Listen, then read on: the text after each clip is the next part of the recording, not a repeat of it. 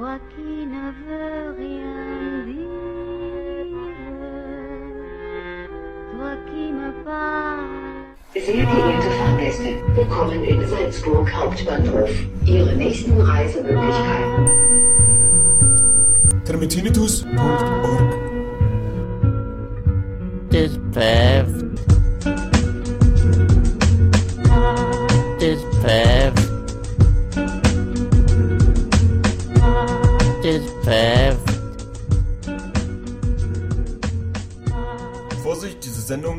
Abgehört. Ein Europa, das schützt, ist das Motto des EU-Ratsgipfels hier in Salzburg.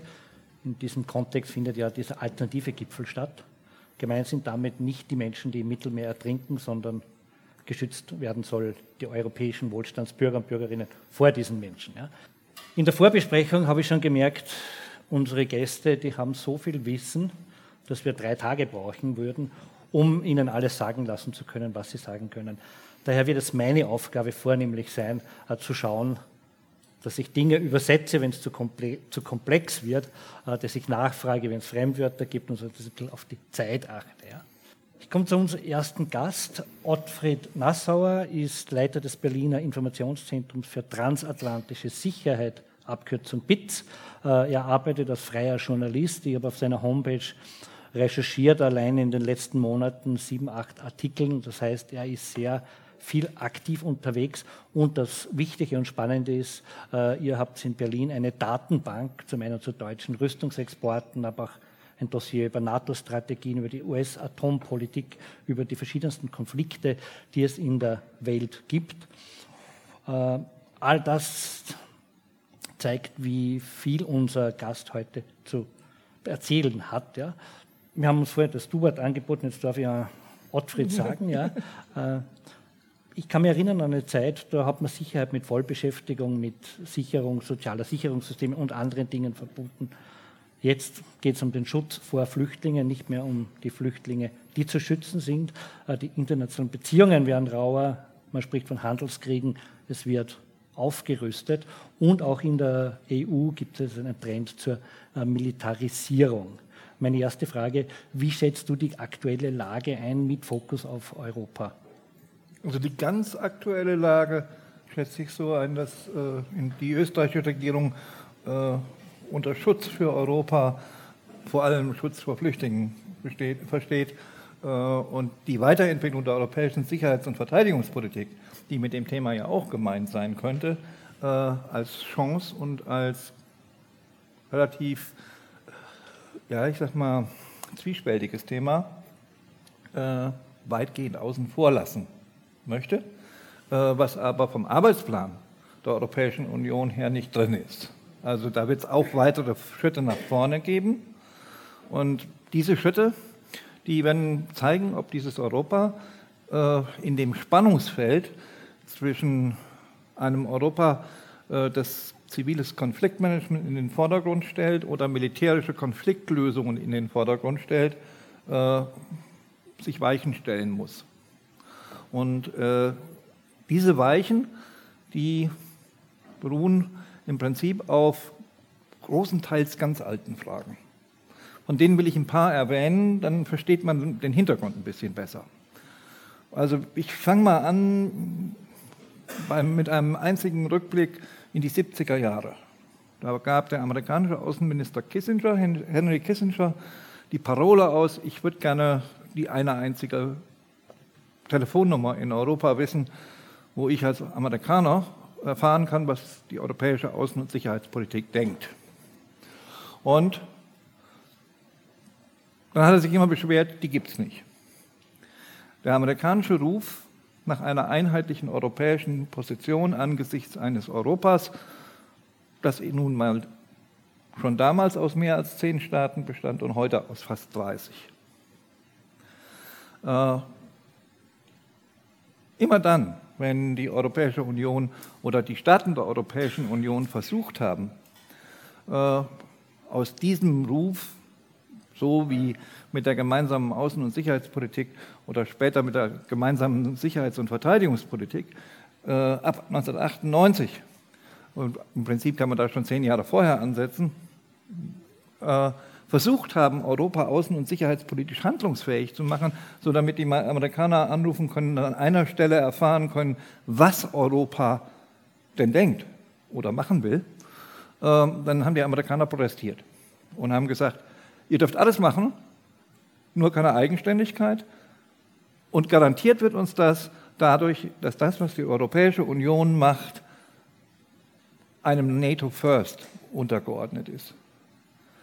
Bekanntlich funktioniert die NATO militärisch ja so, dass immer ein amerikanischer militärischer Oberbefehlshaber da ist, der direkt dem amerikanischen Präsidenten unterstellt ist als amerikanischer Militär und auch letztlich das Sagen hat, was in der NATO befohlen werden kann, damit die Amerikaner nicht gegen ihre, äh, gegen, gegen ihre eigene Verfassung verstoßen, die nämlich sagt, amerikanische Soldaten dürfen, auch wenn sie in Europa sind, nur dem amerikanischen Oberbefehl unterstellt sein, sodass der Präsident notfalls sagen kann, was anders sagen kann als das Bündnis. Und diese Regel gilt natürlich auch jetzt im Blick auf Kooperation mit der Europäischen Union. Äh, und jedes Mal, egal ob Wiederbelebung der Westeuropäischen Union durch die Franzosen und Deutschen Ende der 80er oder Gründung des Eurokorps oder später dann die europäische Sicherheits- und Verteidigungspolitik, so etwas kam, dann haben die Amerikaner gesagt, Vorsicht, wir wollen das aber nur, solange es eindeutig, sagen wir mal, nachgeordnet und nur dann stattfindet, wenn die NATO Ja gesagt hat. Äh, das ist bis heute die Entwicklungsrichtung. Zu dieser Entwicklungsrichtung gehört noch ein zweites, nämlich dass die Erweiterung der Europäischen Union eng an die Erweiterung der NATO gekoppelt ist. Das heißt, die Europäische Union hat viele Staaten aufgenommen, die der NATO beigetreten sind. Und dahinter steckt die Finanzierung dieses Beitritts, also des Beitritts der Gesellschaften über die Europäische Union, die ebenfalls unter diesen Vorzeichen einer, ich sag mal, nur letztlich doch einer Dominanz im außen- und sicherheitspolitischen Bereich durch die USA gedeckt sind. Und die Amerikaner haben bilateral zu all diesen Staaten ebenfalls Beziehungen aufgebaut, die das auch unterstützen. Und viele von diesen neuen beigetretenen Staaten sorgen heute dafür, dass wir in der Europäischen Union an vielen Stellen keine Einigung haben, sondern Differenzen. Die einen, die stärker sagen, wir müssen das mit den Amerikanern machen und alles, was den Amerikanern nicht passt, das gibt es in der Europäischen Union auch nicht und die anderen, die sagen, wir wollen Europa vertiefen, eigenständiger machen, handlungsfähiger machen. Wobei auch das, und da mache ich da jetzt mal diese Antwort Schluss, nicht heißen muss, dass das friedlicher wäre oder dass es friedensorientierter oder ziviler orientiert wäre, äh, denn auch die Europäische Union versteht unter Handlungsfähigkeit zunehmend mehr militärische Handlungsfähigkeit. Da könnte man dann sozusagen eine doppelte Konkurrenz sehen. Zum einen die Konkurrenz zwischen NATO und EU als Militärmacht und die zweite zwischen ziviler Konflikt, Friedensarbeit und militärischer. Und meine Frage, wer sind die treibenden Akteure für eine weitere Militarisierung Europas und spielt ja auch die Rüstungsindustrie eine aktivierende Rolle? Die erste Beschreibung eindeutig ja. Es sind zwei Spannungsfelder, in die man hier quasi unter eins nehmen kann und sagen kann, dadurch werden die Entwicklungen bestimmt. Es gibt unterschiedliche Interessen und es gibt unterschiedliche, auch zeitlich begrenzte Interessen und unterschiedliche Partnerschaften, wer mit wem gerade bestimmte Sachen besser machen kann. Es gibt ja noch viele andere kleine Fragen, zum Beispiel beim Stichwort äh, europäische Rüstungsindustrie. Äh, wer, sind, wer hat wie viel europäische Rüstungsindustrie in seinem Land? Und äh, da können sich die Franzosen gut vorstellen, dass äh, Frankreich eine technologisch führende Macht bleibt, weil es Europa mit Rüstungsgütern ausstattet. Meinetwegen auch ganz Europa. Ja? Aber dass da unter den anderen 28 noch ein paar oder 27 noch ein paar sind, die sagen würden, äh, wir wollen auch ein bisschen äh, führende Technologie entwickeln äh, und Rüstung auch zuliefern, ja, dies ist wieder so ein Widerspruch. Ja? Äh, wenn die Briten draußen sind, ergeben sich wieder neue Widersprüche und auch neue Kräfteverhältnisse. Äh, das muss man sich einfach, ja, wie klassisches multinationales Interessensgeflecht vorstellen in der Europäischen Union. Und außerdem spielt, haben, spielt halt ein Akteur wie die USA ganz starken Einfluss hat, in dieses Interessensgeflecht jederzeit mit rein. Ich frage jetzt mal den Thomas Reutner, er ist Friedensforscher, Privatdozent an der Universität Wien und er, interessanterweise wie Nassauer, ist Thomas Reutner sehr viel journalistisch unterwegs und übersetzt Sicherheits- und Fragen sozusagen für uns Bürger und Bürgerinnen, schreibt für verschiedenste Zeitungen. Wer die Artikel dann nachlesen will, kann sie in seinen beiden Büchern, ich erwähne sie kurz, Sicherheit, Supermacht und Schießgewehr, das eine, Märkte, Macht und Muskeln, ihr hört schon, er hat tolle Titel, äh, die reingehen, äh, nachlesen. Und Thomas Reutner ist auch Robert Jung Stipendiat, da bin ich sehr stolz, 2017. Für uns hat er ein Paper geschrieben, das heißt Europa macht Frieden. Und jetzt, Thomas, ergänzend, was kommt sozusagen auf uns Bürger und Bürgerinnen zu? Wir hören das eine in der Zeitung, das andere hört man dort, aber was genau ist geplant an Aufrüstung, an Militarisierung? Du hast, glaube ich, auch in deinen Papers Zahlen darüber drinnen. Was ist geplant? Als ich damals als beginnender Student mich mit der EG, mit den europäischen Gemeinschaften auseinandergesetzt habe, waren so diese Fragen, wird die europäische Gemeinschaft jemals militärisch aktiv werden? Was passiert mit dem Militärpakt WEU? Was passiert mit deren Atomwaffen? Wären das irgendwann mal europäische Atomwaffen? Gleichzeitig die Fragen, eine ganz eine wichtige, wie kann man das stützen, dass Deutsche und Franzosen nicht mehr aufeinander schießen? Kann die europäische Gemeinschaft ein Projekt sein, um Nationalismus, vielleicht sogar den Nationalstaat ein Stück weit zu überwinden? Diese Fragen stehen bei mir zum Teil immer noch im Zentrum und sind zum Teil immer noch ungelöst. Ein bisschen diese Kontinuität, die du aufgemacht hast, Ottfried. Wenn die Robert-Jung-Bibliothek sagt, ah, das ist ein Projekt des Wandels, dann sehe ich das in vielerlei Hinsicht. Wie hat sich die Europäische Union in den letzten 20 Jahren verwandelt und vor allen Dingen jetzt anknüpfend an den Hans-Peter, wie können wir Solid, ein solidarischeres und ein friedlicheres Europa hier entsprechend bauen? Es geht meines Erachtens nach gegenwärtig um zwei wesentliche Punkte. Das eine ist die operative Dimension der Europäischen Union, sprich Auslandseinsätze. Die zweite Dimension äh, entspricht dem Aufbau von Fähigkeiten. Militär, Soldatinnen und Soldaten, Rüstungsindustrie. Jetzt kann man sagen, Gut, das gab es auch immer schon. Erinnern wir uns an den Kosovo-Krieg zurück. Auch da haben wir genau über diese Fragestellungen verhandelt. Im Zuge des Kosovo-Kriegs kam es dann auch zu dieser äh, Lissabon-Strategie, wo die Europäische Union nicht nur gesagt hat, wir haben jetzt 60.000 Soldatinnen und Soldaten von Seiten der Mitgliedstaaten zurückgreifen können.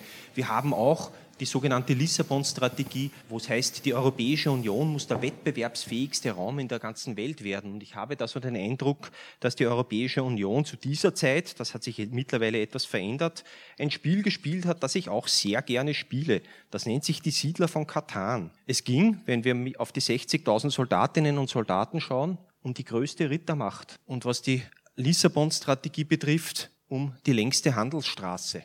Das hat sich mittlerweile ein Stück weit verändert. Die Europäische Union ist, gerade wenn man in die Globalstrategie schaut, manchmal etwas kleiner geworden in ihren Ansprüchen. Die Europäische Union hat jetzt seit 2003 in etwa drei Dutzend Auslandseinsätze durchgeführt, davon die Mehrheit zivile Einsätze. Allerdings, wenn wir uns jetzt das Personal anschauen, das die, das die Mitgliedstaaten in diese Auslandseinsätze geschickt haben, kann man feststellen, circa 85 Prozent davon sind Militärs. Also das heißt, von Zivilmacht, das relativiert sich da ein Stück weit mehr, wenn 85 Prozent des Personals äh, Militärs sind. Allerdings ergibt sich jetzt, und das ist das Interessante jetzt an diesen Fragestellungen in den letzten Monaten, für mich eine neue Qualität, wie die Europäische Union Muskeln entwickelt hat. Äh, und da basiert man wesentlich mehr auf diese Fragen autonome Handlungsfähigkeit, äh, in Bezug auf Soldatinnen und Soldaten, in Bezug auf den Zugriff der Europäischen Union auf die Soldatinnen und Soldaten, die ja den Mitgliedstaaten gehören. Die Europäische Union hat ja keinen einzigen Soldaten oder keine einzige Soldatin sozusagen in der Verfügungsgewalt. Und äh, die Fragen der Rüstungsindustrie. Und da spielen für mich genau diese Fragen, die du auch genannt hast, eine ganz eine wesentliche Rolle, die, die erstens einmal Auslöser sind und zweitens weiterhin als Katalysatoren wirken. Erstens einmal die Abstimmung in Großbritannien über den Austritt. Da ist es dann ganz, ganz flott gegangen nach dieser, Aus nach, nach dieser Abstimmung, dass die Europäische Union ein Hauptquartier kriegt für Auslandseinsätze. Das ging dann plötzlich sehr rasch. Äh, es ist ein abgespecktes Hauptquartier, aber es ist ein Hauptquartier. Man hat gesagt, die Briten, die gesagt haben, unser Hauptquartier ist in der NATO. Das ist unser zentraler Punkt. Das ist mittlerweile weggefallen. Also das heißt, der Brexit ist ein ganz ein wesentlicher Katalysator dafür, dass sich die Militärpolitik der Europäischen Union stark weiterentwickelt hat. Ein zweiter ist meines Erachtens nach äh, die Geopolitik und Geoökonomie der Volksrepublik China und natürlich selbstverständlich äh, Präsident Trump äh, und wie er Rüstungspolitik und in, insgesamt internationale Politik betreibt. Wir haben, wir haben immer wieder eine Debatte gehabt über diese Fragen. Naja, ist denn das, was in der Europäischen Union am Papier passiert, tatsächlich mit der Realität so immer mm, in Einklang zu bringen? Die, die, Europäische Union hat sich vor zwei Jahren eine Globalstrategie gegeben und in dieser Globalstrategie heißt, ich zitiere das ganz kurz, die Mitgliedstaaten benötigen bei den militärischen Spitzenfähigkeiten alle wichtigen Ausrüstungen, um auf externe Krisen reagieren zu können. Das bedeutet das gesamte Spektrum an Land, Luft, Weltraum und seeseitigen Fähigkeiten. Also das heißt, volles Spektrum in allen möglichen Waffengattungen äh, unter Zugriff entsprechend auf die Soldatinnen und Soldaten, damit man das auch entsprechend bewerkstelligen kann. Natürlich, das ist keine Agenda für die nächsten fünf Jahre, für die nächsten sieben Jahre, sondern das ist ein langfristiges Ziel. Allerdings muss man sagen, und da kommen jetzt diese letzten zwei Jahre hinzu, die Europäische Union arbeitet sehr, sehr intensiv daran, dass genau diese Dinge entsprechend umgesetzt werden. Wir kennen alle dieses Kürzel PESCO, was ständig durch die Medien geistert. Das ist die ständig strukturierte Zusammenarbeit der Europäischen Union, dass die militärisch Willigen und die militärisch Fähigen und die politisch Willigen und Potenten hier entsprechend den Ton angeben können. Alle anderen sind draußen aus dieser, aus dieser Zusammenarbeit. Also hier geben sich auch unterschiedliche Arten, wie man Staaten aus einem Prozess, den nicht alle mitgehen wollen, hier entsprechend abkoppeln kann. Ein ganz ein wesentlicher Punkt. Und vor allen Dingen, das ist ausschließlich ein Militärprojekt. Das ist ganz wichtig dazu zu sagen. Das hat mit einem zivilen Projekt gar nichts zu tun. Es gibt keine einzige zivile Dimension in diesem Ding. Ebenfalls du hast die Rüstungsindustrie angesprochen. Der Rüstungsfonds oder der European Defence Fund der Europäischen Union bestückt mit 13 Milliarden Euro für die nächste Haushaltsperiode, was gegenwärtig in Verhandlung ist. Das sind große Summen und vor allen Dingen hier hat sich die Europäische Union erstmals, erstmals ein eigenes Militär- und Rüstungsbudget gegeben. Das hat es vorher, so einen Haushaltstitel hat es in der Europäischen Union nicht gegeben. Manche sagen, die Europäische Union verletzt ihre eigenen Verträge, weil der Artikel 41 sagt, das darf eigentlich gar nicht sein. Man, man wendet dann diverse Tricks an und sagt, das ist nicht Rüstungsförderung, sondern das ist Wettbewerbsförderung. Da gibt es eine ganze Reihe von Punkten, wo man massiv Geld in die Hand nimmt. Frontex wird verdreifacht. Äh, äh, es gibt ein sogenanntes militärisches Schengen, das sozusagen Infrastruktur entsprechend kompatibel gemacht wird innerhalb der Europäischen Union. Auch das wird sozusagen aus dem neuen Haushalt 6,5 Milliarden Euro bezahlt. Also das heißt, es gibt sozusagen eine, eine Masche, mit der da gefahren wird äh, innerhalb der Europäischen Union, die Jean-Claude Juncker einmal in einem Zitat, die ist entweder so rausgerutscht oder kam es irgendwie absichtlich. Er hat damals gesagt, das ist ein ganz ein wichtiger Punkt. Er sagt wörtlich, wir beschließen etwas, stellen das dann in den Raum und warten einige Zeit ab, was passiert, sagt Jean-Claude Juncker. Wenn es dann kein großes Geschrei gibt, keine Aufstände, weil die meisten gar nicht begreifen, was da beschlossen wird, dann machen wir weiter, Schritt für Schritt, bis es kein Zurück mehr gibt. Und genau das ist das, was in der Militärpolitik in den letzten zwei Jahren passiert. Mit einem enormen Tempo, mit viel Budget äh, wird da an diese gegenwärtigen Sachen herangegangen. Und Zivilmacht, das muss man sagen, Zivilmacht schaut anders aus. Wer heute zur Europa sagt, wir brauchen mehr Europa, sagt leider Gottes auch automatisch dazu, wir brauchen mehr Militär und mehr Rüstung. Das ist das, was gegenwärtig sozusagen ein Stück weit äh, auch zu beobachten ist. Und die Krux an der Sache ist das folgende. Wir haben in vielen Fragen keine gemeinsame Haltung, keine politische Haltung. Was machen wir mit Flüchtlingen im Mittelmeer?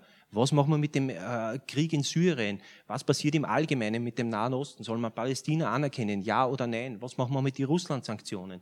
Soll äh, sollen Atomwaffen in der EU gestattet sein? Ja oder nein? Also es gibt ein, einen breiten Strauß an Fragen, wo wir uns uneinig sind.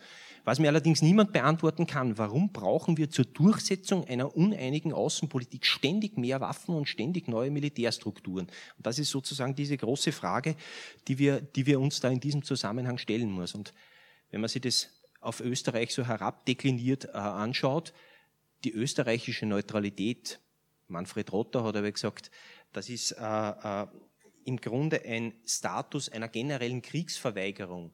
Wenn man sich anschaut, dass Rüstungsverpflichtungen, die Österreich eingegangen ist, ständig an hoch umstrittenen Militäreinsätzen der Europäischen Union teilnimmt, dann erschwert das sozusagen eine glaubwürdige Neutralitätspolitik, um es jetzt einmal ganz höflich auszudrücken, doch ganz erheblich. Obwohl die österreichische Bundesregierung sagt, die Neutralität ist uns ganz, ganz wichtig.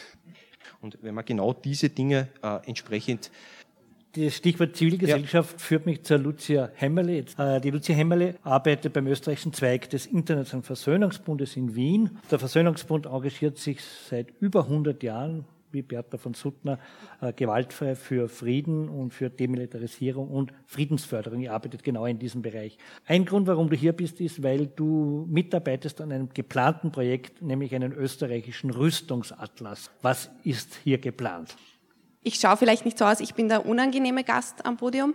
Ähm, ich soll euch nämlich erzählen, dass ihr auch was tun könnt und nicht nur zuhören und das alles als ganz abgehoben und in irgendwelchen Sphären und beim Gipfel nächste Woche besprochen und eigentlich in Brüssel angesiedelt oder sonst irgendwas machend. Was ist der Rüstungsatlas? Ähm, der Rüstungsatlas hat für uns im Versöhnungsbund begonnen als so eine vage Idee, schon 2014, 15. Wir hatten das so im Kopf, so für Rüstung sowas wie, vielleicht kennen das alle eh, das äh, Schwarzbuch Markenfirmen ob man das nicht auch für Rüstung machen könnte. 2015 ist das dann noch ziemlich befeuert worden. Da gab es dann diese Grafik, die auch sehr viel herumgeschwirrt ist, online und offline, wo groß Export drauf gestanden ist und man hat die Waffen gesehen und dann groß Import drunter gestanden ist und die Flüchtlingsströme wurden skizziert. Das war dann nochmal so ein Schub, dass dieser Gedanke, den wir in unseren Hinterköpfen hatten und trugen und der immer schwerer gewogen hat, vielleicht der Umsetzung hat. Wir sind dann auch sehr schnell draufgekommen, wir sind nicht die Einzigen. Es waren dann andere Friedensorganisationen, die uns E-Mails geschrieben haben oder wo man auf Veranstaltungen ins Reden kommen ist, dass andere auch den Gedanken hatten.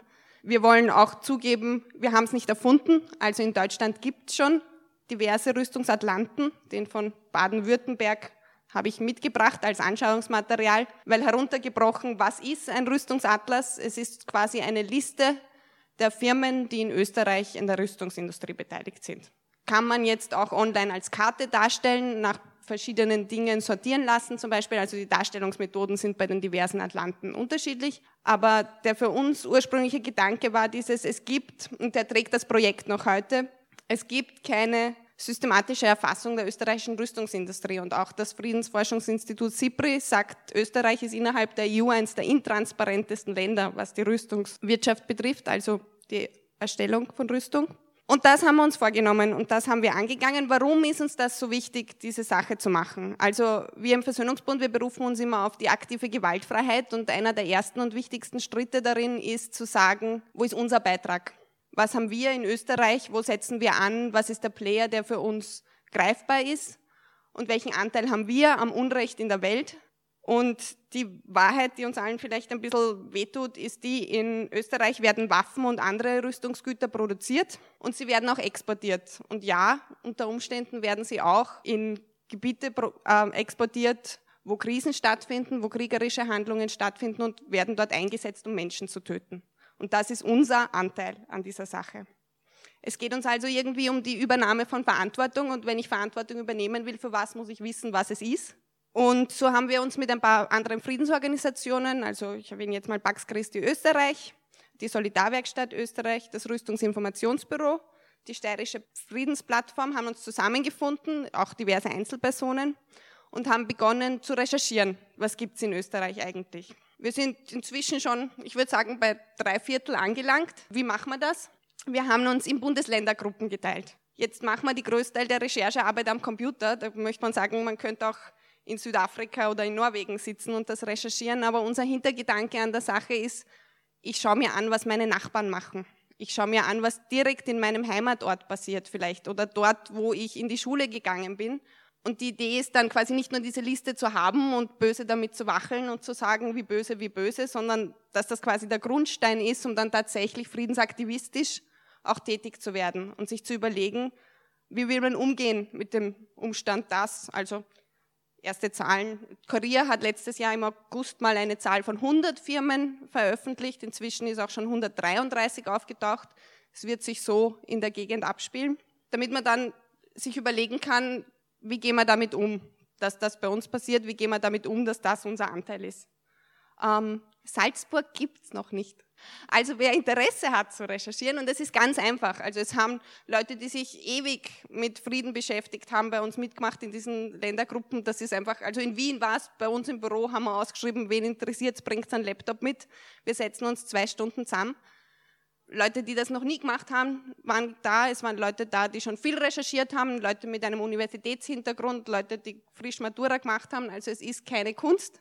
Und deswegen bin ich so unangenehm, weil ich auffordere, tätig zu werden in diesem ganzen komischen Murks an Sachen. Für uns ist wichtig zu sagen, dass die Rüstungsindustrie ein Player ist.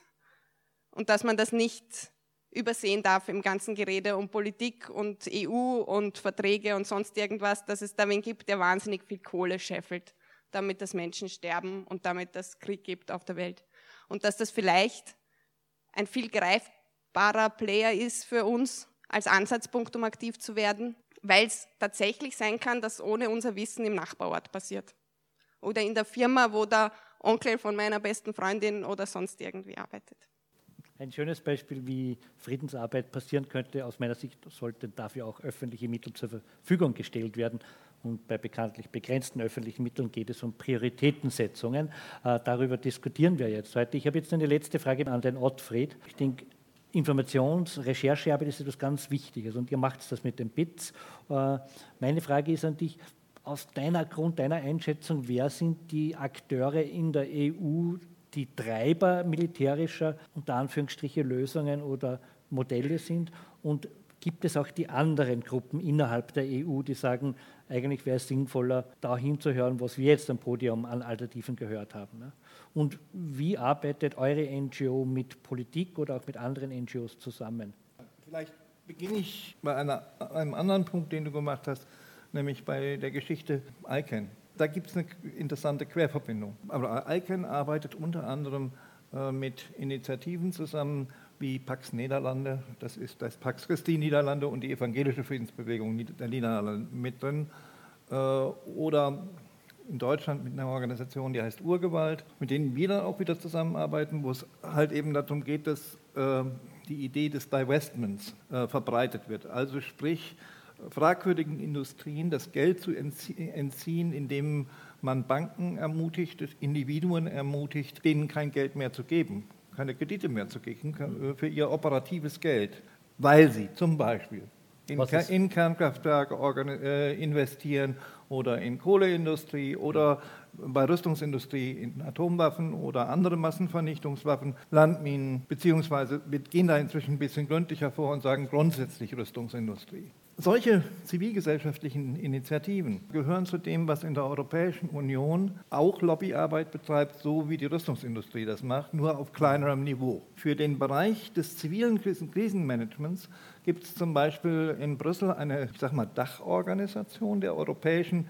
äh, Organisationen, die sich mit ziviler Konfliktbearbeitung beschäftigen. Die heißt EPLO. EPLO. EPLO.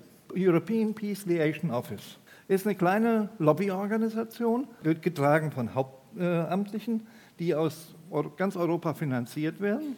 Und die Idee einer Europäischen Union, die sich im zivilen Konfliktmanagement engagiert, vorantreiben sollen. Die das auch zum Teil durch Lobbyismus im Europaparlament gemacht haben. Und über die Jahre ist das, was heute an EU-Geldern in ziviles Konfliktmanagement hineinfließt, oft von solchen Initiativen initiiert worden.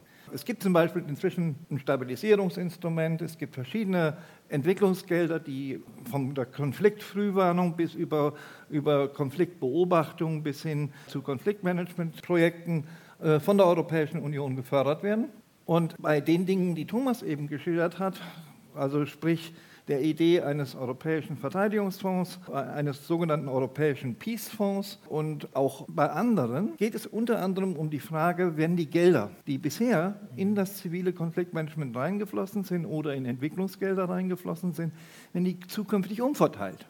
Weil in dem Moment, wo die großen Lobbyorganisationen der Rüstungsindustrie auftauchen, hinter denen Gelder stecken, die man gerade für 5000 Euro mit den Abgeordneten essen gehen können, was sich eine NGO schon nicht aus, schon aus Rufgründen nicht leisten kann, ja, dass da möglicherweise einfach neue Mehrheiten sich bilden. Zwei Dinge sind wichtig. Erstens, man darf nicht zulassen, dass sich neue Mehrheiten bilden, dadurch, dass das nächste Europaparlament im nächsten Jahr viel rechter zusammengesetzt ist als das jetzige. Und das Zweite, dass man immer wieder darauf aufmerksam macht, wo solche Umstrukturierungen in den Finanzierungen erfolgen sollen. Und da muss man auf zwei Dinge gucken. Nämlich erstens, wer entscheidet in der EU über das Geld? Die EU hat ja einmal einen sogenannten Inter, hat, hat ja auf der einen Seite ihren vergemeinschafteten Haushalt der Kommission, den das Europaparlament kontrolliert und aus dem etliche dieser Projekte finanziert werden. Und dann gibt es eben einen zweiten Haushalt, der nur von den Regierungen kontrolliert wird, aber nicht vom Europaparlament, nämlich die sogenannten intergouvernementalen Teile der EU-Tätigkeit, wo der Europäische Rat darüber entscheidet. Und da stecken zum Beispiel die Verteidigungsgelder äh, und viele andere Projekte, wie zum Beispiel der künftige European Defence Fonds.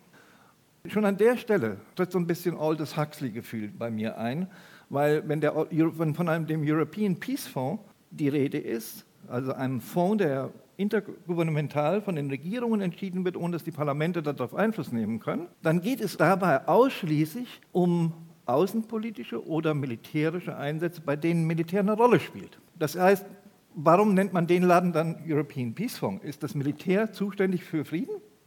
Nö, tut mir schrecklich leid, mit dieser Einschränkung kann ich nicht leben. Ja?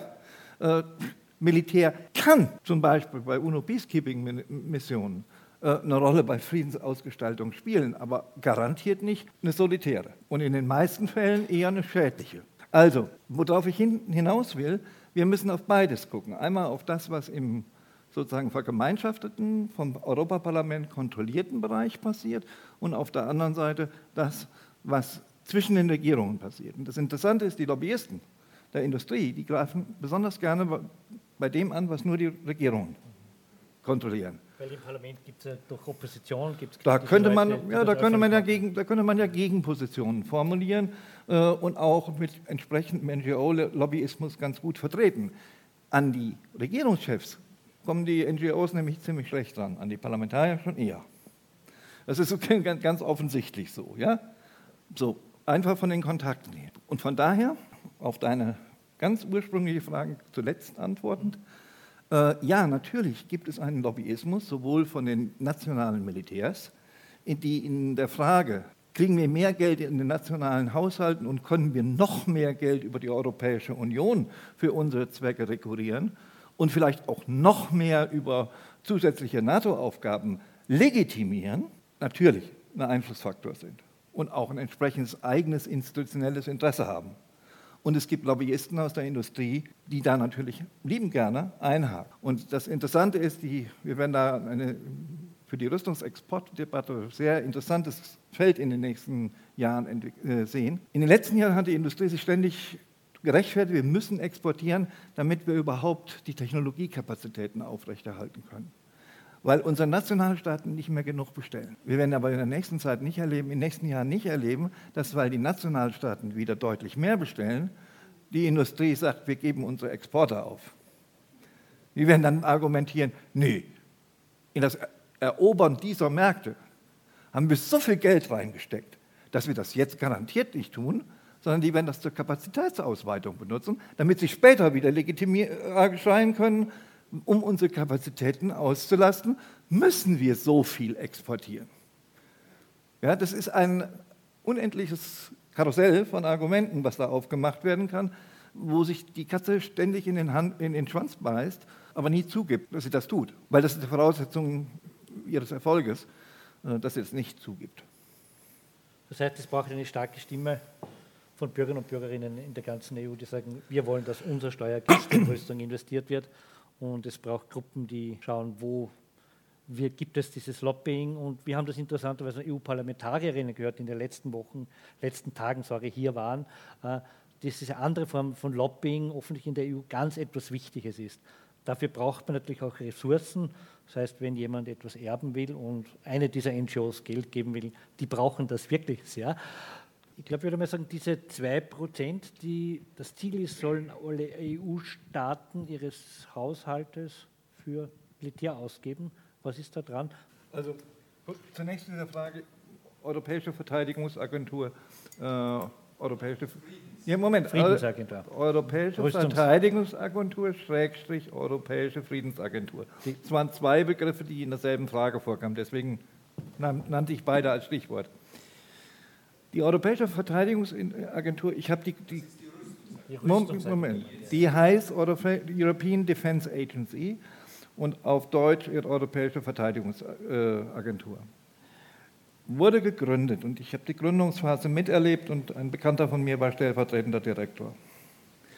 Äh, hatte ursprünglich das Ziel, ähm, in Europa das, damal- die damals verkleinern, sich verkleinernden Verteidigungshaushalte in eine trotzdem günstigere und stärker vereinheitlichte Beschaffung von Waffensystemen äh, umzuwandeln und war von daher abrüstungskompatibel gedacht.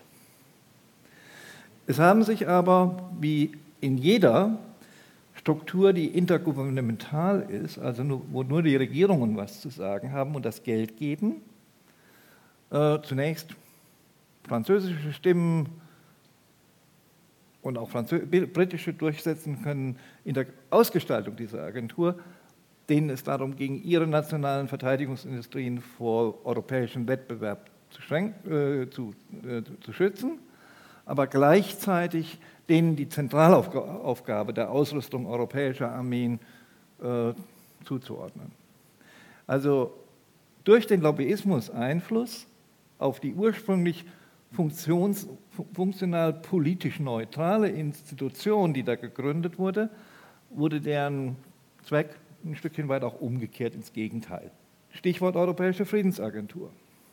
Wir haben die Idee damals versucht aufzugreifen. Ich kann mich auch noch daran erinnern. Das Problem war, es war innerhalb des mehrjährigen EU-Haushaltes, wurde uns entgegengehalten, das können wir erst in den nächsten einbauen. Wenn die Regierungen etwas zwischenfinanzieren und außerhalb des EU-Haushalts durch nationale freiwillige Beiträge machen, zum Beispiel für die Rüstungsindustrie, dann klappt das. Wenn zivilgesellschaftliche Sachen auf den Tisch kommen, die vielleicht auch viel Unterstützung finden würden, dann ist dieser Zugriff auf die Regierungen nicht möglich. Und wenn man dann über das vergemeinschaftete Projekt EU geht, sagen die, ja, aber erst in der nächsten äh, Finanzperiode, meistens in, den nächsten, in sieben Jahren. Ja? Äh, bis dahin sind auch gute Ideen versandet. Von daher kann ich vielleicht ein bisschen mit schlechteren Lobbyzugriffsargumenten erklären, warum solche Initiativen oft nichts werden. Das Zweite, Stich, das Stichwort äh, erweiterter Friedensbegriff. Früher hatte man klar getrennt Rüstungsindustrie und äh, Hersteller von Waren innerer Sicherheit. Die Rüstungsindustrie fühlte sich damals stark genug zu sagen, wir sind 300.000 Beschäftigte oder wir beschäftigen 300.000 Leute in Deutschland und deswegen muss was für uns getan werden. Als die Zahl unter 100.000 fiel nach dem Ende des Kalten Krieges, hat die Rüstungsindustrie kapiert, dass sie eigentlich keine Lobby mehr darstellt. Und dass wir erklären konnten, dass sie unter ein Promille der Beschäftigten in Deutschland darstellen. Und dass man vielleicht darüber nachdenken sollte, dass die Leute auch in anderen hochqualifizierten Jobs äh, relativ problemlos beschäftigt werden könnten. Daraufhin hat die Rüstungsindustrie beschlossen, oh, wir sind jetzt nicht mehr die Rüstungsindustrie, die wehrtechnische Industrie, sondern wir sind die, Europä wir sind die deutsche Sicherheits- und Verteidigungsindustrie. Und danach zählte sie jeden Hersteller eines Feuerwehrwagens äh, zu ihrem, zu ihrem Lobbyis Lobbyismuskreis. Und waren auch plötzlich wieder über 200 und jetzt inzwischen über 300.000 Leute. Und können wieder sagen, wir sind viel Jobs, wir, wir, wir generieren viele Jobs. Das ist eines der Probleme, was man kriegt, wenn man mit Industrieverbänden als Lobbyismusgegner zu tun hat. Letzter Punkt zu dir. Du hast eben aus der globalen Sicherheitsstrategie der EU äh, zitiert und gesagt, welche Fähigkeiten die gerne hätten. Da merkt man, wie eingeschränkt dieser Laden denkt. Die Amerikaner gründen gerade einen Cyber-Commander, aber Cyber gehört nicht zu den Fähigkeiten, die sie haben wollten. Weil sie da in Europa möglicherweise noch sagen, das ist aber innere Sicherheit. Das ist wieder eine Grauzone. Und das ist das Problem mit dem erweiterten Sicherheitsbegriff.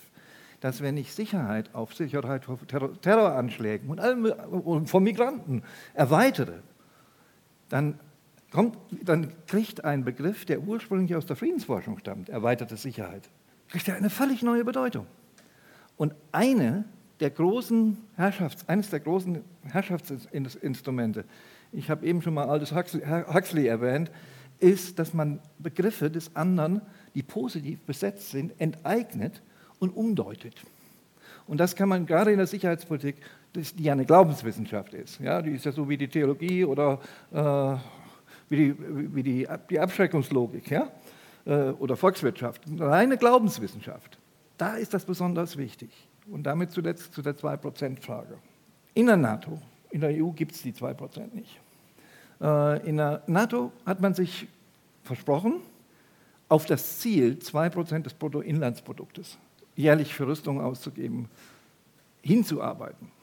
Wenn die Bundesrepublik Deutschland mit einem damaligen Verteidigungshaushalt von unter 40 Milliarden Euro das tun würde, würde sie mit 84 in dem Zieljahr 2024 mit 84 Milliarden Euro erstens mehr als doppelt so viel ausgeben, zweitens oberhalb der Verteidigungsausgaben des, äh, Russlands liegen, und zwar um, äh, um, um rund 25 Prozent, und weit oberhalb der Verteidigungsausgaben Großbritanniens oder Frankreichs.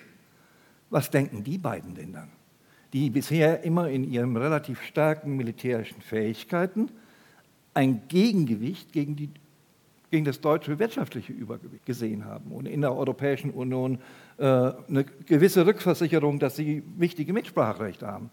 Was die Amerikaner da im Prinzip mit dieser Forderung anstellen, ist, die Europäer untereinander, da wo sie freiwillige Selbstbeschränkungen im militärischen Bereich praktizieren, auch noch gegeneinander aufhetzen. Also da muss ich ganz ehrlich sagen, die 2%-Forderung ist erstens Quatsch, zweitens ein alter Hut, weil im Kalten Krieg haben die Amerikaner immer 3% gefordert, hat auch nie einer erfüllt. Und viertens, es zerstört europäische Gleichgewichte, politische Machtgleichgewichte. Und wir sollten uns da gar nicht darauf einlassen, auf so eine Debatte. Wir, sollt, wir sollten an der Stelle einfach sagen, wir sind alt und klug genug, um zu wissen, dass wir damit innerhalb Europas nur neuen Streit produzieren. Wenn Sie in Amerika, Herr Trump, auf diesem Wege erzwingen wollen, dass weil unsere Rüstungsindustrie so starke Verteidigungsausgaben derzeitig gar nicht konsumieren könnte, dass wir unbedingt jetzt 10 Milliarden in Amerika investieren, dann entwickeln Sie eine bessere Idee als dieses Argument. Aber gibt es in den europäischen NATO-Partnern Kräfte, die das wollen? Ja, Einzelne wollen das, um den Amerikanern zu gefallen, insbesondere die neuen äh, NATO-Mitglieder und damit auch die EU-Mitglieder, die neu der NATO beigetreten sind, die bemühen sich alle um diese 2 Prozent. Denen ist diese Forderung aber auch schon entgegengehalten worden 2002. Und zwar von inklusive den Europäern. Weil das ein Symbol war dafür, dass sie auch sich bemühen, aus ihren wachsenden wirtschaftlichen Möglichkeiten einen Teil der Kosten selber zu tragen. Ja? Das ist aber eine andere Forderung, als wenn alle das in Europa sollen. Und ich stelle jetzt auch mal nur noch einen anderen Punkt in den Raum. Diejenigen, die Atomwaffen haben, also Amerika, Frankreich, Großbritannien, geben circa 20 bis 30 Prozent ihres Verteidigungshaushaltes sowieso nur für die Atomwaffen aus und die Trägersysteme, die dazugehören. Das ist schon immer so gewesen. Allein deswegen haben die Deutschen auch im ganzen Kalten Krieg immer gesagt, okay, wenn die Franzosen und die Briten ein bisschen mehr ausgeben als wir, gar nicht schlimm. Ist gut so. Die sind als Atommächte sich ihrer Großmachtrolle bewusst und haben dann weniger Angst vor uns. Warum soll das nicht so bleiben? Ja, ich würde gerne was sagen zu den riesigen Problemen, die wir haben. Die Hammer. Und ja, in Österreich sind die Militärausgaben explodiert. Also wir haben noch einmal darüber geredet, was wir bräuchten für die zivilen Friedensdienste und sonst irgendwas. Das ist lächerlich. Also bei dem, was wir mal angesetzt gehabt haben, mhm. im Gegensatz zu dem, was jetzt ähm, ins Militär gesteckt wird. Und zwar so, ich hatte so das Gefühl, so über Nacht habe ich dann am nächsten Tag in der Zeitung gelesen, übrigens so viel. Ähm, wir werden nicht drum rumkommen, ein positives Modell zu suchen ähm, um es dagegen zu halten. Also es wird uns nicht reichen, dazustehen und zu sagen, das ist aber schlimm und wir haben riesige Probleme und wir müssen das stoppen, diese Militärausgaben, weil sonst landet man immer wieder dort, wo es, wenn zum Beispiel eine militärische Intervention überlegt wird, dann kommt immer irgendwann das Argument, wir können die Leute ja nicht im Stich lassen, wir müssen ja was tun, deswegen schicken wir die Bomber. Und deswegen brauchen wir die positive Vision, die wir dagegen halten könnten. Zum Beispiel zivile Friedensdienste, zum Beispiel Versöhnungsarbeit im breiten Ausmaß, zum Beispiel Präventionsarbeit, die so gut wie gar nicht passiert. Und ja, wir laufen Gefahr im ersten Moment mit den Initiativhallen, wo wir daherkommen, ein bisschen naiv auszuschauen. Ähm, das ist so. Die Wahrheit ist zu sagen, die Leute, die dann Gegenentwürfe bringen, sind naiv, das ist schon ein erster Schritt in die richtige Richtung, weil in Wahrheit ist es ein absolut radikaler Akt zu sagen, ähm, ich glaube aber gar nicht, dass das Militär die einzige Lösung ist. Oder vielleicht noch weiter, ich glaube, dass das Militär überhaupt keine Lösungen schafft. Und diesen Primate mal anzugreifen, das ist, eigentlich lehnt man sich da schon relativ weit aus dem Fenster. Und ähm, eben, wie gesagt, wir werden um diese Positivvisionen nicht herumkommen. Und natürlich müssen wir uns weiter empören und weiter sagen, ähm, was uns stört an dem, wie es gehandhabt wird. Aber ohne eine Positivvision und ohne Werkzeuge zu entwickeln für diese Positivvision werden wir nicht weit kommen. Und deswegen geht das für mich ähm, Hand in Hand. Meines Wissens habt ihr ja, als die neue Regierung ihre Arbeit angetreten hat, einen Brief geschrieben bezüglich ziviler Friedensdienste. Habt schon eine Antwort? Oder der Thomas weiß da mehr, bitte. Ja, das ist eine Initiative, die ich gemeinsam mit dem Piet Hämmerle gestartet hat, nachdem es ja in Deutschland einen funktionierenden, seit 18 Jahren funktionierenden zivilen Friedensdienst gibt. Warum gibt es sowas eigentlich in Österreich nicht? Einen sozusagen auf österreichische Verhältnisse dimensionierten, gemäß den Kapazitäten und Ausbildungsmöglichkeiten, die es da gibt und so weiter. Wir haben das im Wahlkampf letztes Jahr eingebracht, haben eine Reihe von positiven Stimmen bekommen zum zivilen Friedensdienst. Sehr viele Stimmen, die einfach, also es sind eigentlich dann gar keine Stimmen, die nichts dazu gesagt haben, aber keine einzige Stimme, die gesagt haben, das werden wir mit Sicherheit nicht machen. Auch von den gegenwärtigen Regierungsfraktionen nicht. Wir haben das im Wahlkampf eingebracht. Wir sind jetzt weiter gegenwärtig sozusagen bei der aktuellen Bundesregierung diesbezüglich immer wieder vorstellig und schauen, dass wir diese äh, Kampagne ein Stück weit sozusagen voranbringen und auch Unterstützung dafür sammeln können. Aber ich, denk, ich denke, dass einfach jetzt in, in, in Anlehnung an, an die Punkte, die uns alle so wahnsinnig empören, die Aufrüstung, die Versicherheitlichung, die NATO, die Interventionen und, und, und.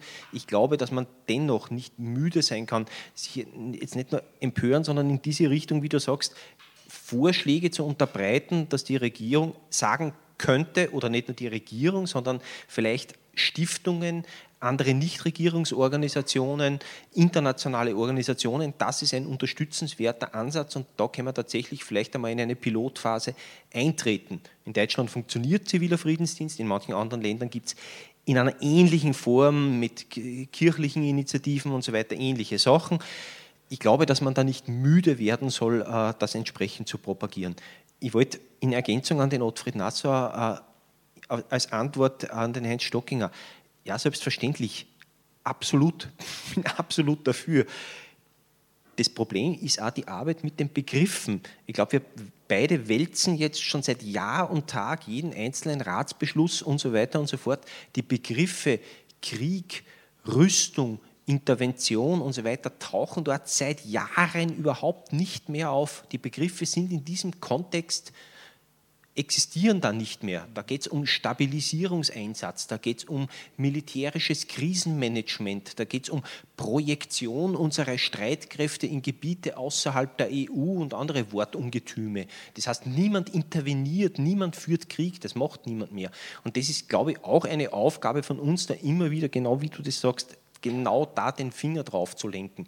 Und wenn die Europäische Verteidigungsagentur hundertmal Verteidigungsagentur genannt wird, man muss das auch immer wieder zurechtrücken. Es geht da um Rüstung und das halte ich für einen ganz einen wichtigen Punkt, dass man da auch Begriff, Klarheit in den Begriffen hat. Die, die 2% und die NATO. Ja, man muss natürlich auch dazu sagen, dass 22 Mitgliedstaaten der Europäischen Union gleichzeitig NATO-Mitglieder sind. Das gehört da auch dazu gesagt. Und da entsteht natürlich auch eine Dynamik in Richtung jener Staaten, die nicht Mitglieder der NATO sind und Mitglied der Europäischen Union sind. Ein Fachkollege von uns hat vor vielen, vielen Jahren einmal gesagt, Österreich ist längst in der NATO, aber kein Mensch hat es bemerkt. Also die Problematik, dass auch die Europäische Union bei PESCO, aber auch im, im, im, Vertrag von Lissabon, es als Verpflichtung festschreibt, eine reale Aufstockung der Verteidigungshaushalte. Papier ist geduldig, haben wir schon drüber geredet, das ist schon klar. Aber dennoch, äh, das sozusagen auch immer wieder entsprechend äh, aufzuzeigen. Ja, das ist ein bisschen so eine Sache mit, äh, also ich habe da schon wahnsinnig viel Watschen abgekriegt und werde das immer wieder machen es ist mir trotzdem ein Anliegen, die Friedensforschung und Friedensbewegung, seit ich sie kennengelernt habe und schon viel, viel, viel vorher, der Ottfried Nassau ist da sicher Zeitzeuge, fordert eine atomwaffenfreie Welt. Seit sozusagen äh, äh Friedensforschung seit dem Zweiten Weltkrieg denkt, äh, ich halte es, wenn sich eine Regierung dafür engagiert, ein Atomwaffenverbots, einen Atomwaffenverbotsvertrag zu erreichen, ich halte es für legitim, äh, die Regierung diesbezüglich zu unterstützen. Ich bin oft gefragt worden, polemisch, sind Sie auch dafür, dass die Leute im Mittelmeer da saufen? Nein, bin ich nicht. Aber dass der Kurz als Außenminister es ein Stück weit seinen Diplomatinnen und Diplomaten erlaubt hat, es auf den Weg zu bringen, dass es einen Atomwaffenverbotsvertrag gibt, das halte ich grundsätzlich für gut. Äh, ich weiß, dass ich dafür sehr oft schon kritisiert worden bin. Äh, zur Frage der Versicherheitlichung, das ist das, was du ein Stück weit angesprochen hast. Wir sehen in Österreich seit geraumer Zeit, dass, das, dass die Armee Kompetenzen und Geld für Dinge kriegt, die in der Zweiten Republik selbstverständlich waren, dass sie keine militärischen Kompetenzen sind, sondern das sind Aufgaben von Polizei, von Justiz, von was auch immer das hat einen guten Grund, dass das Militär für irgendwas zuständig ist, die Polizei eine Zuständigkeit hat, die Justiz eine Zuständigkeit hat und andere Organisationen eine Zuständigkeit haben. Wenn wir jetzt nicht nur vom Grenzschutz reden, in Österreich gibt es mittlerweile, dass Soldatinnen und Soldaten äh, äh, äh, Häftlinge transportieren. Mittlerweile mit dem Fall damals in Stivol suchen Soldaten gewöhnliche Kriminelle in Österreich. Das ist doch wohl eine Aufgabe der Polizei. Und auch wenn man durch Wien geht, ist es mittlerweile eine Selbstverständlichkeit worden, dass äh, Militär vor den Botschaften stehen. Äh, und ich glaube, da geraten wir gerade in Österreich in einen wahnsinnigen Sicherheitsnebel hinein. Ein dichter Nebel hat so Ansicht, man weiß nicht ganz genau, wo man ist und wenn man geschwind unterwegs ist, kommt man von der Straße an. Und das ist das, was da gerade passiert. Wir ordnen nicht zu, wer hat das Problem verursacht, wie kann man es lösen, wer ist eigentlich zuständig und vor allen Dingen mit welchen Mitteln soll man das lösen. Also eine Einordnung, eine entsprechende. Und wenn man in das gegenwärtige Regierungsprogramm, ich bin gleich fertig, wenn man in das gegenwärtige Regierungsprogramm reinschaut, da kommt das Wort Sicherheit genau 172 Mal vor. Das heißt, es wird in Verbindung gebracht mit allen möglichen und ich betone unmöglichen Themen, wo man immer wieder sagt, es geht um Sicherheit. Und zwar nicht nur um, um militärische Sicherheit oder Sicherheit von Personal, irgendwas, sondern in Verbindung gebracht mit Themen, mit denen man es in Wirklichkeit nicht in Verbindung bringen soll. Und das gilt auch entsprechend zurechtrücken. Und da, unter diesem sozusagen Gesichtspunkt, ist es natürlich wesentlich leichter, äh, Geld in Richtung Militär und das Militärbudget in Österreich wächst, ganz zweifellos, äh, entsprechend umzuleiten. Und da müssen auch wir entsprechend schauen und auch die Medien entsprechend da begleiten. Wenn man kleinformatige Zeitungen in Österreich liest, die was immer haufenweise der, in der U-Bahn am, am, am, Gang da liegen, äh, wenn man das liest, hat man den Eindruck, real existierende Terroranschläge in Österreich sind ein größeres Problem als soziale Sicherheit, als Arbeitslosigkeit, als Gesundheit und alles Mögliche. Da brennen in manchen Redaktionen auch die zivilisatorischen Sicherungen ein Stück weit durch. Was ist eigentlich, welche Art von Sicherheit braucht es und vor allen Dingen für was soll die Republik Geld ausgeben und wo äh, soll man ein, Stück weit auch entsprechend sparen? Okay. Ich wollte nur ergänzen, ich komme aus dem Bereich Entwicklungszusammenarbeit und, und dort merkt man auch das Eindringen des Militärischen, was früher Entwicklungshilfe ge geheißen hat, gibt es ein wichtiges Buch aus meiner Sicht, Diktatoren als Türsteher Europas von zwei Taz-Journalistinnen, die das genau recherchiert haben, was jetzt als Entwicklungshilfe nach Afrika geht für elektronische Überwachungssysteme und so weiter, was im Grunde militärische Dinge sind. Kurz gern ergänzen zum Herr, weil es gar nicht vorkommen ist und das ist so ein Ding, das so oft nicht vorkommt und ich weiß zufällig gerade, weil wir in den Vorbereitungen zu einer Kampagne in die Richtung schicken, ein weiteres Teil der Sicherheit und wo wir eigentlich ganz wenig Zeit haben, ist die ganze Umweltgeschichte. damit wir sicher bleiben, müssen wir schauen, dass unsere Umwelt lebensfähig bleibt. Ähm, und das wird in der EU, soweit ich weiß, auch nicht sonderlich tiefgehend gedacht. Da tun wir alles so, als hätten wir noch ganz viel Zeit, uns irgendwann einmal, wenn wir uns gerade nicht mit Flüchtlingsströmen, die uns übermannen und sonst irgendwas beschäftigen müssen, da haben wir quasi noch Jahrhunderte und die haben wir nicht. Und das wird oft ausgelassen und damit es da nicht ausgelassen wird, habe ich es noch dazu gesagt. Du hast nur kurz die, diese Kiste aufgemacht mit der äh, Versicherheitlichung der Umweltpolitik. Äh, darüber wird bereits sehr intensiv, insbesondere in den Vereinigten Staaten von Amerika, aber auch im EU-Institut für Sicherheitsstudien nachgedacht. Ja. Thema Umweltflüchtlinge, Thema Konflikte, die sich aus dem Klimawandel ergeben, Thema die ersten Schiffe, die mittlerweile von China und der Russischen Föderation über die Nordroute in die Europäische Union liefern und so weiter, was das für Konflikte ergeben kann und darauf bereitet man sich auch insbesondere in militärisch, äh, militärischer Hinsicht äh, bereits vor. Äh, ich kann eigentlich nur zu der Diskussion sagen über äh, Gerechtigkeit und, und, und so weiter, absolut, und es ist auch ein ganz wichtiger Punkt, bei dieser Versicherheitlichungsdebatte, das ist jetzt nicht nur die Frage von Verteilung, sondern in der Versicherheitlichungsdebatte, das hat, ist natürlich keine Erfindung von Schwarz-Blau, sondern das hat es ja unter Doskozil und so weiter entsprechend vorher auch schon gegeben. Und dazu kann man eigentlich nur sagen, ich mache es ganz kurz, dafür gilt auch der 85. Psalm, Friede und Gerechtigkeit. Einer, einerseits nochmal das Stichwort Worte. Mir ist es immer ganz wichtig, dass, dass man bei der Frage, wie Worte genutzt werden und wie sie umgenutzt werden könnten, ein bisschen aufpasst, dass die Enteignungsmöglichkeiten für Alternativbegriffe nicht zu groß sind.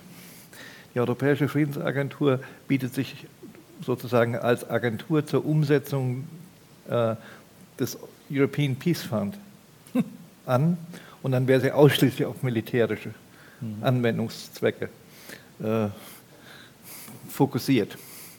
Äh, das Problem ist, äh, so wie herrschende Geschichtsschreibung, ist herrschende Sprachnutzung. Einfach ein Instrument, auch ein Herrschaftsinstrument.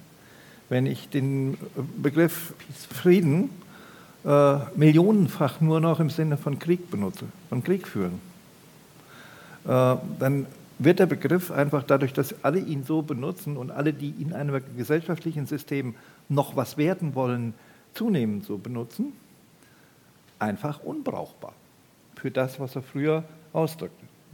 Ein klassisches Instrument. Und wenn man dann, das ist der Punkt, wo ich jetzt vielleicht dem Otto aus Friesland etwas ähnlicher werde, äh, solche Fragen wie, kriegt wieder, ist das gefährlich? Dann neige ich dazu, das Instrument der Satire aufzurufen. Hängt den Glock an die Glocke. Kann auch, kann auch verkürzt werden, hängt den Glock an die Glock. Apostroph. Ja? Also warum nicht mit Satire äh, solche Verhältnisse äh, charakterisieren? Dann gehört es in den Bereich der Kunstfreiheit und ist nicht so ohne weiteres klagbar. Gut, dann sage ich herzlichen Dank äh, für die Diskussion. Mich hat sehr gefreut, dass auch sehr viele junge Menschen hier sind. Äh,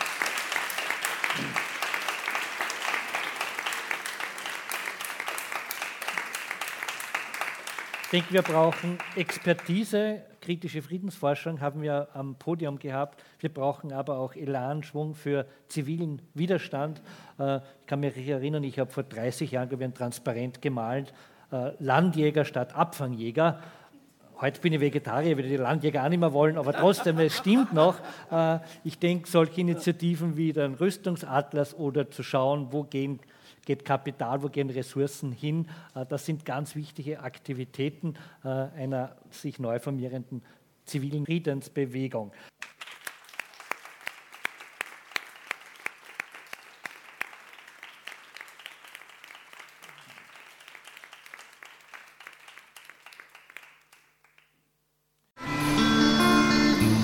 termitinitus.org